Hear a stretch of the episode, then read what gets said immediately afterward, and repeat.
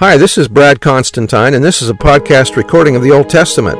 Although this is not an official recording of the Church of Jesus Christ of Latter day Saints, every effort's been made to be as doctrinally accurate as possible. I'll be using for the text the Joseph Smith translation of the Old Testament, along with many commentaries from general authorities of the Church, BYU professors, Bible scholars, and others. This format will be very detailed, and so if you want a deep analysis of the Old Testament, you come to the right place. Thanks for your attendance. Hi there, welcome back. This is going to be for Jeremiah chapter 40. So I'm going to read a, a, narrative here about what's going on in this chapter. Earlier, we mentioned that the fact that the fall of Jerusalem, Jeremiah was liberated and permitted to stay in Palestine. As a matter of fact, he was first taken in chains with all the other captured Jews as far as Ramah, a town about five miles north of Jerusalem. Here, the Babylonian captain of the guard loosed his bonds, gave him an allowance and a present, and sent him back to Gedaliah, the new governor of Judah, with instructions permitting him to dwell among the people or to go wherever he chose. Following Gedaliah's appointment as governor of Judah, many Jews in the lands round about regained confidence and returned to their own country. But one of them, Ishmael, the son of Nethaniah, seems to have been sent by Baalis, the king of Ammon, for the express purpose of slaying Gedaliah. The good governor was warned of this, but he would not believe those who had informed him of the plot. The result was that he and the Jews and the Chaldeans with him at Mizpah were slain in cold blood by Ishmael and his fellow conspirators. Other Jews met their death at the hands of Ishmael, but he escaped to Ammon before he could be apprehended.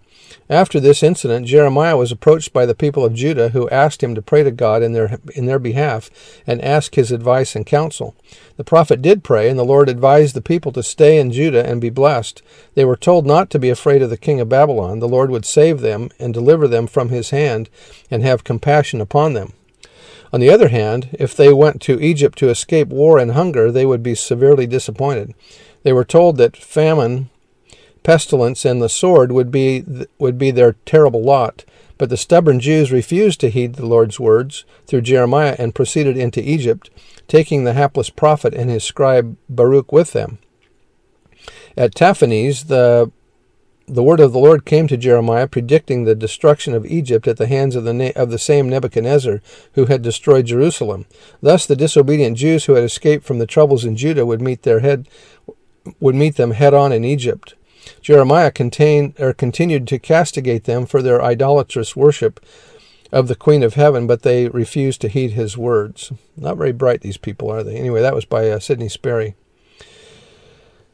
Uh, down to verse 3. Now the Lord hath brought it and done according as he hath said, because he we have sinned against the Lord and have not obeyed his voice. Therefore, this thing is come upon you. So he's saying here that these destructions and all this stuff that they've been doing here is their undoing.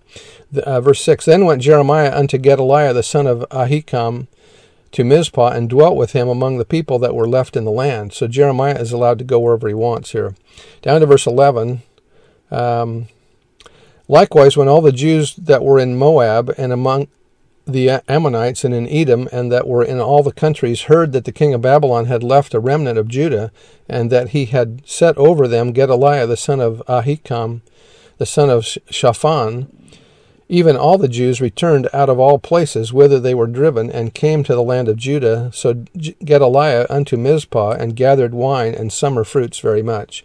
So this is uh, the establishment of some of the Jews back to Judah, although, as we mentioned, that's not going to last very long. Anyway, that's the end of the chapter for today, and we'll see you next time. Bye.